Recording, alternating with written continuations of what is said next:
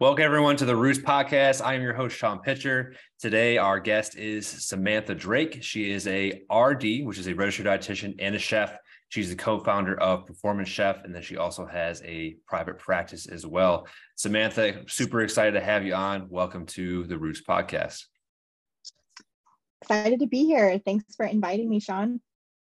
Like we start with every single guest, first question I want to ask you is, who is Samantha? Like, what is your roots behind the RD chef title that you have? Well, I have a unique background as a second career dietitian. So I grew up around a lot of grandparents and food being loved. So I was always loving food and never really thought it would be my career. So I think that mindset of food is love and positive relationships with food was always super great. I loved people and talking to people. So I naturally fell into customer service and sales. And it was through that that I eventually met my former boss and mentor, who was, you love food, you're interested in nutrition and fitness. And like, I really think this new and upcoming path that is the performance dietitian and chef would be an amazing opportunity, and you would really succeed in this sports nutrition field. Wasn't too sure about it. You know, I was doing pretty well, happy with where I was at, but I was not too sure. Kind of doing some life changes, reevaluation over a few years of staying in contact with him and figuring out, maybe I want to give this a try. So it was probably a good 5 years later. So it was 5 years of check-ins, 5 years of talking. I'm like, what are you up to? You think maybe this would be a good time? So I finally pulled the trigger, decided to go back to school. And I was fortunate that the program I looked into, I didn't look at a single other program. I was close enough. I was within 45 minutes of Johnson & Wales University, the Denver campus, and they had a dual degree that was the performance dietitian track as well as the culinary nutrition. So it was all in one program. Never looked at any other program, just decided, all right, let's do this. Yeah, if anyone knows about Johnson & Wales, that's kind of like the go-to spot. You know, whenever you hear a lot of these like performance chefs come out of like, oh, where'd you go to? Oh, I went to JWU. They have a dual option that you can go with sports nutrition and culinary. I'm like, oh, that's pretty impressive. Cause I mean, you could tell me, I don't know is how many other schools really have kind of that combined option that you can do. They're the main one that has the full 4-year degree with that. And the emphasis of you get a classic culinary degree associates. And then your final 2 years while you're in your like nutrition labs, your medical nutrition therapy classes, you're doing an extra set of culinary nutrition labs that are specific to performance nutrition, athletic performance cuisine, spa cuisine, designing healthy desserts. You do food chemistry and food science. So you're really delving deep into all the things that you would do in your case studies. We actually had to put case studies and do all of that, but then put them on a plate. So it's really... Well, that would be interesting. You really have to be able to demonstrate and express yourself in a whole different way than probably you were used to. Exactly. So it was a very unique pathway. I've seen other schools that have additions of that, but it's never the full, like, you are a classically trained chef plus these extra labs and opportunities. So I think SLU University has a culinary emphasis in their graduate program, but it's not the full like 4 years of culinary included with it. And there are other schools that have smaller and similar programs, but it's not to the extent that JWU is. So then what is the difference between your everyday chef, right? If I go to, I don't know, Longhorn Steakhouse, my chef that cooks up my steak versus someone who's then essentially a performance chef, like what makes the difference between those two types of chefs? A performance chef versus a traditional chef.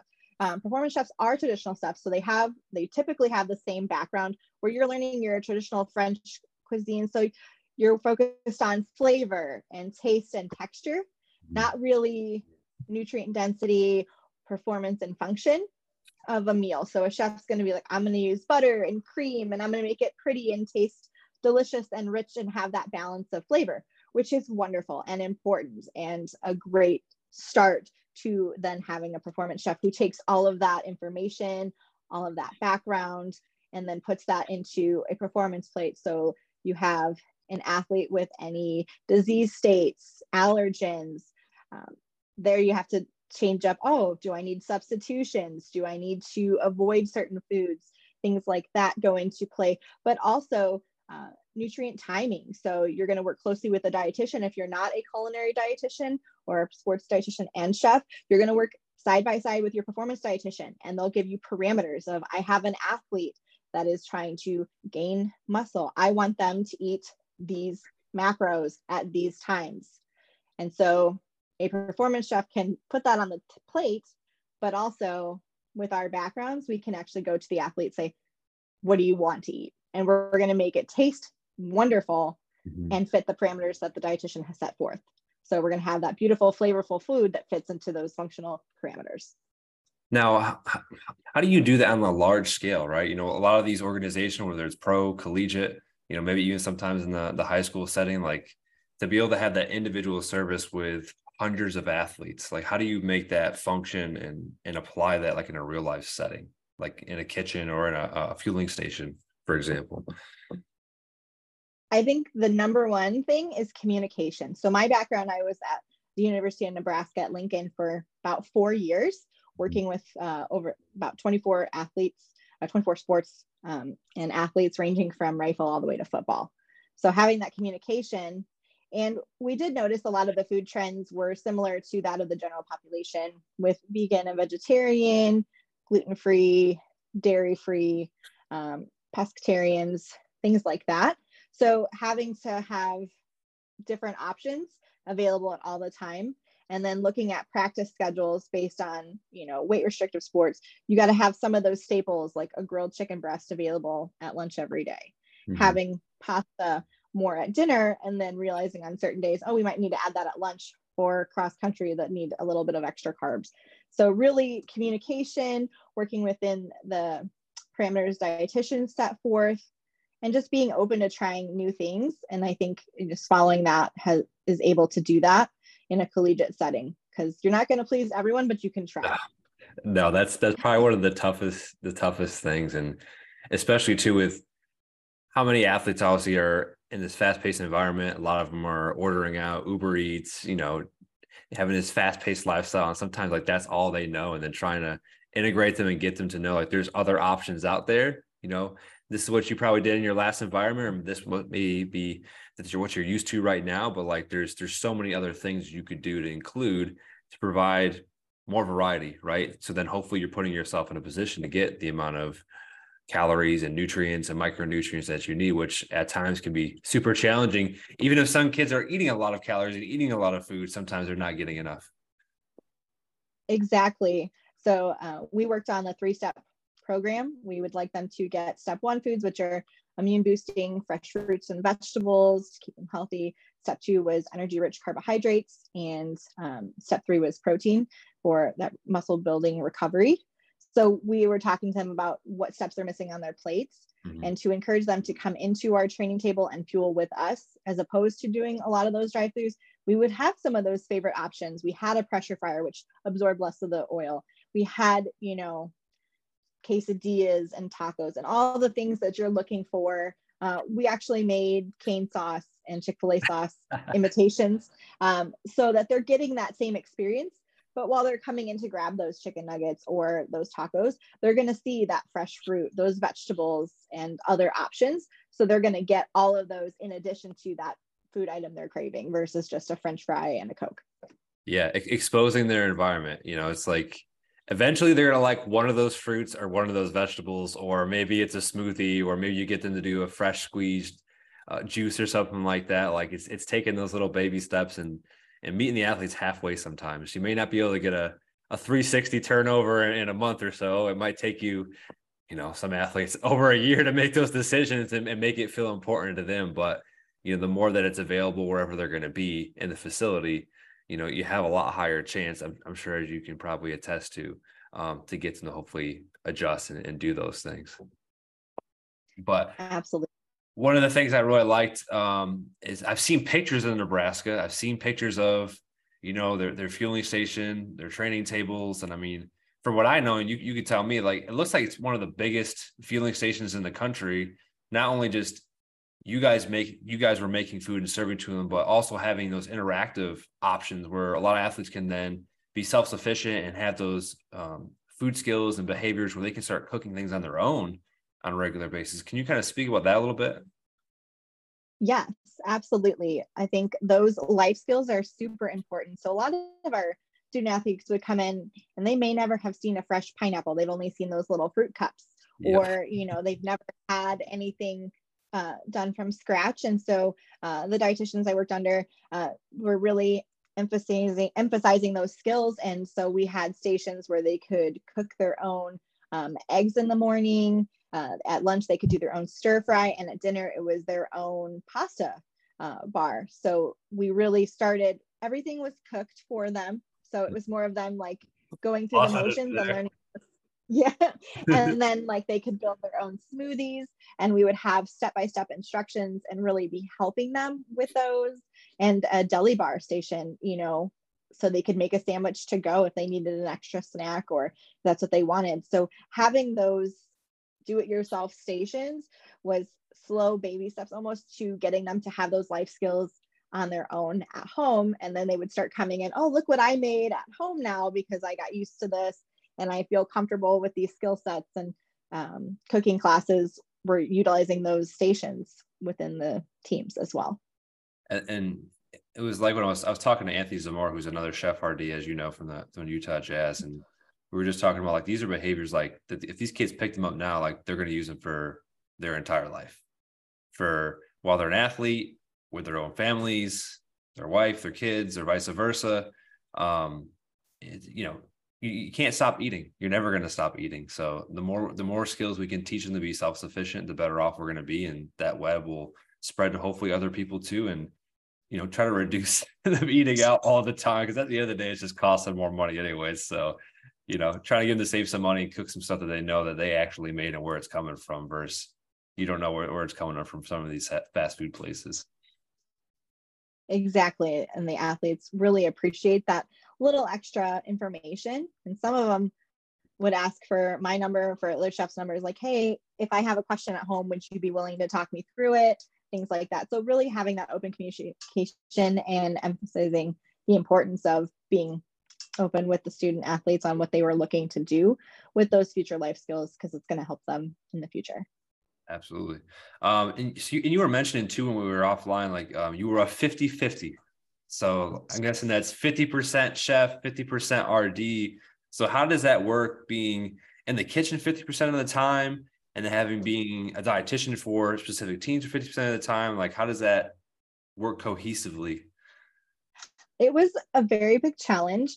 I did have a full-time culinary role as well as team responsibilities. So I was early morning. So I would get to the training table very early in the morning and handle breakfast and lunch, clean up while doing that, talking to my athletes at their leisure in the morning. So I would do counseling sessions at a quick moment and a time that I had time to kind of break away from a little break in service and discuss with them. I was plate coaching with them throughout service, just helping any of the coaches or athletes in that capacity in the training table. And then when I was done at the training table, then I would pop over to our practice facilities, restock all their snacks, make sure they didn't need anything, talk to the coaches. I would schedule meetings with my athletes after practices. Actually, one of the non-traditional methods that I really enjoyed and came up with was once a week I would have dinner and I would sit down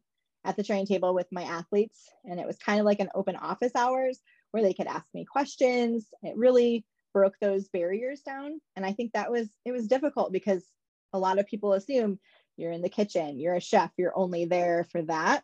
So having to really make time and separate, like bringing changes of clothes, like changing out so I looked different than just a chef in the morning was important to that. And so the more I did it, at first they were like, what are you doing here? And now by the end of it, they were, can you come to dinner like 2 or 3 times a week? We loved it.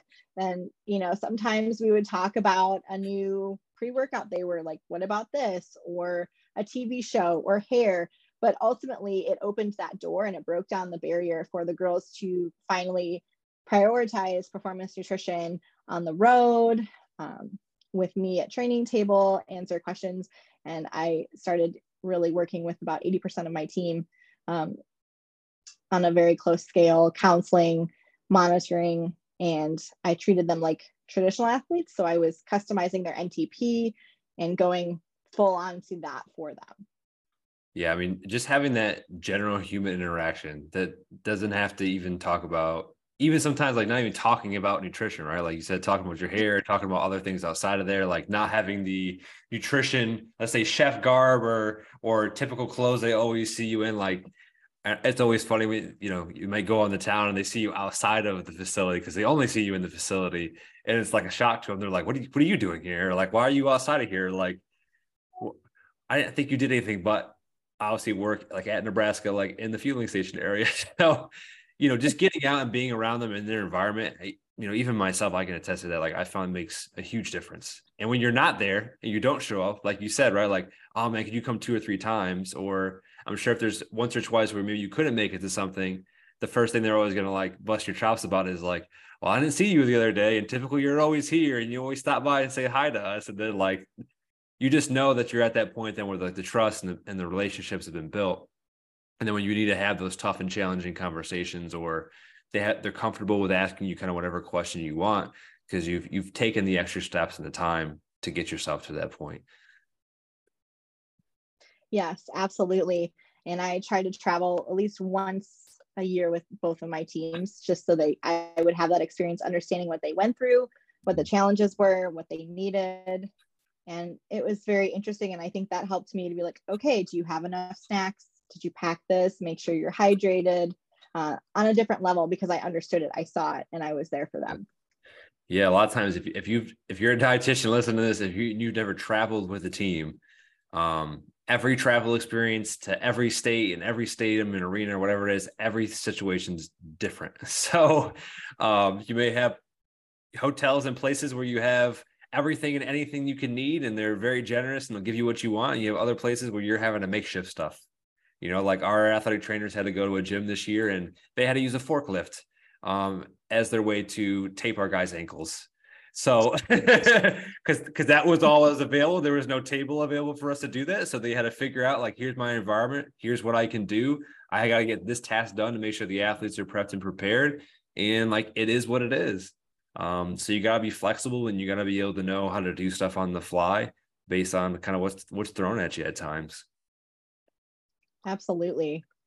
I learned that with casinos in Vegas is where we had some of our competitions. And so having to navigate that was very interesting. Yeah. Let's kind of go into a little bit more about the Performance Chef. I know it's a website, you have an Instagram. I've gotten some background on it where it's developing a space essentially for performance chefs to kind of gather and learn and discuss and just grow the field in general. I know chef RDs or performance chefs, sometimes we say they're kind of the unicorns in nutrition. They're kind of hard to find. And when you find one, you better hold on to them because you never know if you're going to find one again. But can you kind of explain to us what this group is and what your guys' goal are and what are you doing with it? Oh, absolutely. My co-founder is Jessica Blatchley. She is the executive chef for the New York Jets. And we both went to JWU through the Culinary Nutrition Dietetic Program. I went on to get my RD. She has not yet, but I believe she will at some point. And our biggest thought for this group was to forward this profession. The performance chef role has been up and coming over the last several years. It's been critical in a lot of professional teams as well as collegiate. And so that idea of us both experiencing the rapid growth and being called on a smaller scale for potential positions individually, we saw such a need and we were thinking, what are we going to do? Because there is no group that specifically caters to chef needs, performance chefs in this space. There's no resources, there's no network. So we only knew each other because we went through the same programs. It's a smaller community. And we decided to hop on a call. And we had, I believe, other collegiate at the time, NBA, MLB, NFL chefs on there that were performance chefs, one other chef RD. And we just had a wonderful collaborative call. And we decided there's something here. We really, you know, sharing best practices, recipes, to really where to find talent, how are we going to foster this growth for this talent and this field in a positive way. Chefs get a bad rap because some of them have ego. So we really want that to be a positive, you know, pay it forward kind of opportunity for up and coming performance chefs, chef RDs that want to go down that track. So we want to have everything from network to resources, to recipes, to courses, potentially certifications down the line. There's so much that's available right now. We did a soft launch because we both had full-time jobs at the time of really trying to build this, but also not overwhelm ourselves. And we had chefs from all over the globe reach out to us, some with big names that we were not anticipating. We're super excited to see that this space is finally getting a resource and a tool for that. Why do you think there's this huge, I mean, I know you said several years. Why do you think there's been this big burst of want and need for the performance chef?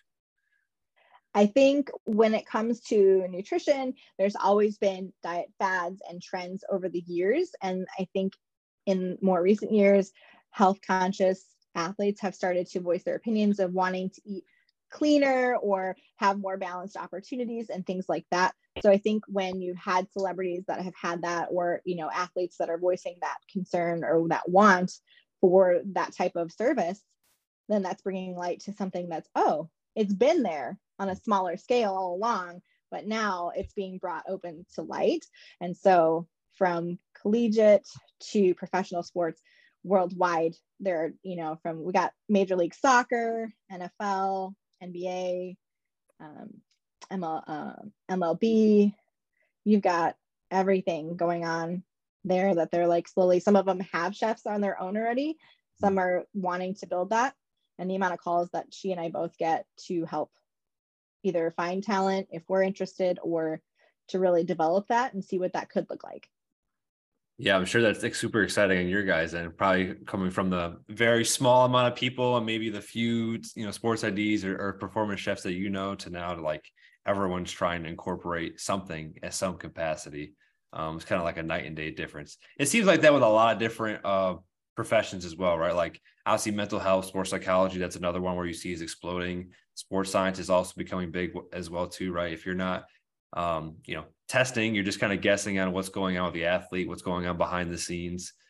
So, you know, the more of these professionals that we have in the athlete's corner to kind of give them that 360 degrees of care, then hopefully the better position that we're providing them, or as they progress throughout their collegiate career, or maybe it's even giving them a better opportunity to then optimize their potential to get to the higher levels that they wouldn't have had if they didn't have these certain staff members. So super exciting. Yeah, it's really great. And interdisciplinary teams are super critical and important. I think staying in your lane has kept me out of trouble. I think staying within my scope of practice, advocating for those other services. And I've even actually sat in on a few athletes meetings with other practitioners and interdisciplinary teams. And I think that helps build the relationship and trust. Yeah, and then and that's something I had did in my previous employer, IMG Academy. I would sit in on a mental conditioning session or a leadership session, or, you know, sit in the athletic training with the athletic trainer while they're, you know, working with an athlete. It helps too. And, you know, let's say the, you know, mental conditioning coach is talking to the whole entire group, but then they see the dietitians over here in the corner, like supporting him or her at the same time. So it's like, all right, these are two people that are on my team that they're supporting one another in the group. I always see them talking to each other. Maybe they're collaboratively working together to try to just help specifically me, or specifically help our position group or our team in general. And that provides a lot of power and support, you know, as a collective team, to know that I have all these professionals, they're all trying to work together for an overall goal, which is helping me or help this team get to hopefully a higher level or higher standard. Yeah, absolutely. And so one word I want to touch on there, you said advocate. So, you know, what advice would you give to dietitians or those who are in position to add a performance chef or add a fueling station, a culinary department? What advice would you give to them, or what are some basic steps that they could take to start having those conversations? I think that is a very relevant topic. A lot of programs either don't have a budget, are smaller, or are just not happy with the current state of their operations due to athlete complaints, performance, any of those opportunities. And I think you really have to evaluate where your current program is at, what you are currently providing, and do your due diligence. What is that providing? Is it not benefiting the athletes to the level that it could? And take a program that's a similar size to you and really kind of evaluate it against each other, kind of compare and contrast first and foremost to see, is that feasible within our budget? Is that feasible within what the athletes are looking to have us provide? And if not, where do you start? So it's never going to be, oh, the school has this, we want this overnight, right? You have to start with baby steps. If you're not providing chocolate milk, if you're not providing cheese sticks, like those are small things. Let's add this into there. So it can be something as simple as adding a food option to that. And if you don't have a chef or a program that has that, how does the addition of that help in that case? Do you have a space to have them be? Are they going to be working out of a fueling station? What can they feasibly provide at that fueling station? Are you looking for just smoothies, nutrient-dense smoothies, fruit cups, yogurt parfaits, which are all great additions? Is that something that you can start with and say, we can start here and then build upon that? If you're building a new facility, then the chef can move over to there and provide 1, 2, 3 meals a day with snack options. Really, you know, and I've had the pleasure of looking at a lot of different facilities and programs and seeing they're all in different spaces and what that started as, and talking to dietitians who have had to go through this process being in a smaller sport. So from where they started to where they ended at that program, how far they've come. Do you see your performance chef group even having a space where, you know, let's say the school or high school or college, like, doesn't even have a dietitian, and maybe you have to educate a strength coach or a sports medicine staff, and maybe that's going to be your next person you connect with, because maybe they're not even going to hire a sports dietitian. Do you feel like they need to have the sports dietitian or the chef, or so adding some of those fueling pieces would work? Or it doesn't matter what the situation is. Like, if you have the opportunity and there is budget and there is some buy-in to it, let's work with whoever's there and available in the staff to do something like that. I think it depends on the personnel that's in place there, because you may have some that don't want to have something overstepped, and you want to work with the program with where they're at, because once you start with where they're at, you can build upon that, whether that's advocating for adding a performance dietitian or a performance chef or a performance dietitian chef in the future. You got to start with where they're at. So I think you have those strength coaches that want to handle nutrition as well, or athletic medicine, and coaches who want to handle all of that. That's not the scope of practice, but you don't want to come in guns blazing, saying this is what you need to do. So really finding that balance and meeting them where they're at, compromising to put a plan in place to build for the future, whether they're there or not. So with your not being here in the future, depending on, you know, some coaches retire, things like that. Okay, well, what's that next generation going to look like? What do you want to see this program look like in the future? How is it going to grow and develop? That's going to be better. These are the trends with athletes and performance. Mm-hmm. Do you, you know, kind of, this is a little bit off topic, but do you see like you utilizing social media in your space has been super beneficial for you guys, since most of the, you said generation, the next generation is kind of going through that as kind of their main way to absorb and obtain information, versus maybe in the past where we would do handouts and PowerPoints and stuff that maybe just not be applicable to the athletes coming up? They want to try to be educated and learn and know stuff in a different format. Absolutely. I think in my time at Nebraska in a collegiate setting, social media was a huge factor in how they would learn and retain information. I think more often than not, when they were asking a question, they would send me a TikTok or an Instagram post of, what about this item? Is this safe? Can we try this? Can you make this? Because they're seeing that, and that's what they're seeing as an evolution. So utilizing social media in addition to the resources. So I think putting some of the resources, it's good to see it in both ways, because they may want to have something to revert back to and they may not have saved it, but, oh, here's this handout. Like, here you go. I'm sure QR codes have been big. It's because no one wants to carry anything. It's just like, oh, scan the QR code. You have it in your phone now, save it in your phone, or take a picture of it. All right, make a nutrition folder and save that in your pictures for nutrition specifically. And you can't tell me you don't have it because you can always go back to the text I sent you or the picture you sent or whatever it was. Absolutely. Pictures of plates are an awesome thing that I would get sent pretty much daily. If I didn't see them, they look at my plate, you know, if they wanted to stick with their goals and then their parameters. So I think just modifying, and I did not grow up in that generation. So for me, it's been quite the learning curve to up my skills and support them through that, because that's another way that they feel validated is through their social media. So I think supporting them through that is important as well. Yeah, I've even gotten to the stage now where I do, you know, when I do my first like initial assessment, like we're fortunate, we only have 32 guys. So I can do a one-on-one assessment on every single kid and then do reassessments every, let's say 3 to 4 months based on kind of where they are. But that's one of the like questions I ask, like, how do you want to be communicated? Is it text? Is it social media? Is it a FaceTime call? Is it a phone call? Is it, you get so many messages and blown up on your phone that you don't look at your phone and you got 1,200 messages. So you'd rather me just pull you to the side and have a face-to-face conversation just to try to get ahead of it. Cause now it's like I'm almost in a position where I'll communicate with athletes via text and I didn't see it because I'm getting hit up by recruiting or I'm getting hit up by this person and that person. And then now it's just like the top 10% people that are a priority are the people they're messaging. And then whatever you send them is just getting flushed to the back end. So like I asked that ahead of time because I'm like, I'm going to need to text you a lot this year, or I'm going to need to communicate with you a lot this year. And I need to understand like how you work. And if I can't understand you, then probably this relationship we're going to have is either going to be really frustrating or really challenging, or I'm not going to be able to help you at the capacity that I essentially could. 100%. I also like to ask them how they learn best. Are they visual? Do they need it written down? Do they want to be doing something? So whether food models or, you know, demos are the best way for them. So I think that's another aspect to that. Like, how do you want to be communicated with, but also how do they learn best?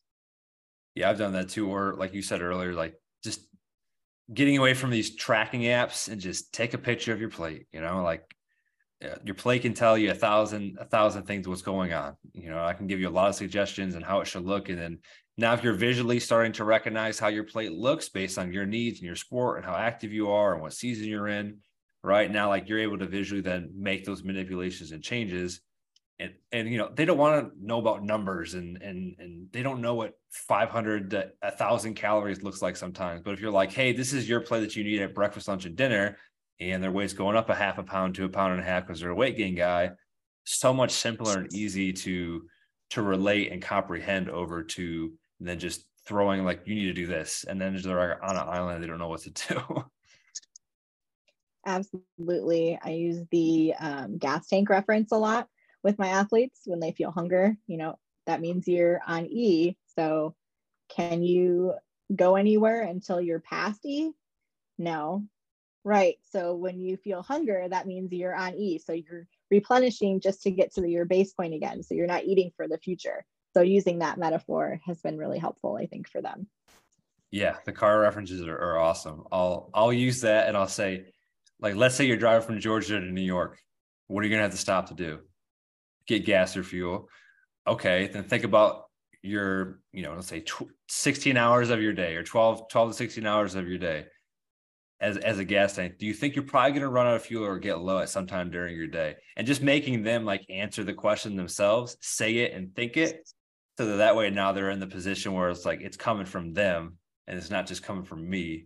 And then hopefully we're now putting some ownership on getting them to think about their own internal self instead of someone externally just saying what they need to do all the time. Absolutely. Giving them ownership of anything is great. Mm-hmm. So just to wrap up, kind of one last question I have for you is, you know, maybe who are some people in the field that maybe one or two people specifically that you look up to that you feel, you know, a dietitian should reach out to, contact, that would be a huge benefit just to get some base level information on sports nutrition, what to do in the field. Maybe it's specifically to become a performance chef. Who are those one or two people for you? For me, when it comes to dietitian information, it's got to be the OG Dave Ellis. You know, he's my mentor and super great at connecting you to either something local or giving you the next steps of what you should be doing based on what you are looking to do with your future. I mean, and of course, he made it possible for all of us to do that. On the culinary side, I got to go AZ, Anthony Zamora, because he is probably at the top of our field in Performance Chefs, doing what he's doing at the Utah Jazz. So super great options there to check in between of those two. Yeah, I was telling Samantha a story earlier. I was in undergrad at Buffalo State, sitting at Wegmans parking lot, and I can still remember I had a 20-30 minute conversation with Dave. I don't know if he remembers it or not. He probably doesn't because he has a million conversations, but I can still remember him giving me some quick advice, like when I was at the very cusp of my career, trying to figure out what sports nutrition was and like, how does this path even kind of start? So I know he's definitely touched a lot of people, you know, within sports nutrition to help them out in their career. And then, you know, Anthony, right? Like from 2018, just being him and one other person. And now, you know, he's at a higher position now. He's got 2 directors, one for culinary, one for nutrition. You know, I think he has 4 to 6 staff or something like that, like underneath those 2 individuals, you know, for 16 guys, with, you know, plus probably also staff and stuff like that. But it's just crazy to think about he's been able to, in the last 5 years, really blossom and grow that out and show that organization how important it is. And they have vice versa then given him the support and resources he needs to be able to do that, which just shows, you know, with the proper effort and dedication to the field on either side, you can make whatever you want happen. It's just going to come down to how hard you want to push to get to that point, and if you're communicating well enough and building relationships with the people to get to that point. 100%. But Samantha, really appreciate you having you on. Anyone who wants to contact or communicate with her, all of her contact information will be in the bio. All of my contact information will be there as well, and my Linktree link with all my digital links. If you could like and share this and spread the word. Again, I'm trying to bring out as many different types of practitioners as possible. Dietitians, chefs, sports psychologists, athletic trainers, physical therapists, you know, as many people that essentially would support the athlete, right? Because at the end of the day, that's what we're here to do. We're here to support the athlete, help them out, help them learn skills and behaviors and develop patterns that are going to make them successful in their sports, not only while they're playing their sports, but if they get the chance to play at the next level or just in general life, right? We're just trying to make people better. And hopefully, you know, we can be that one piece of the puzzle to be able to do that for all the athletes that are able to kind of cross our paths. But again, Sam, thank you for coming on and really appreciate your time.